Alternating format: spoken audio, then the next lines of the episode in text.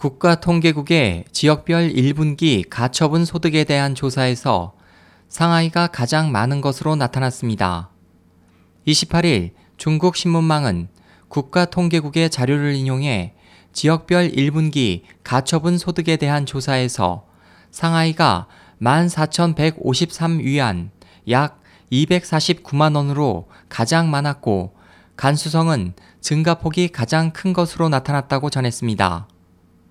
국가통계국이 현재까지 발표한 25개 주요 지역의 이 기간 평균 가처분 소득은 8,572위 안으로 작년 동기 대비 8.3% 물가 요인을 배제한 실질 기준으로는 7% 증가했습니다.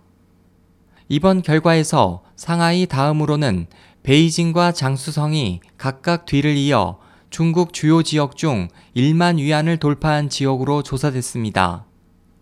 그 밖에 푸젠, 광둥, 텐진, 산둥 등 지역의 평균 가처분 소득이 전국 평균을 웃돌았으며 가장 소득이 낮은 지역은 칭하이, 간수, 닝샤 회족 자치구입니다.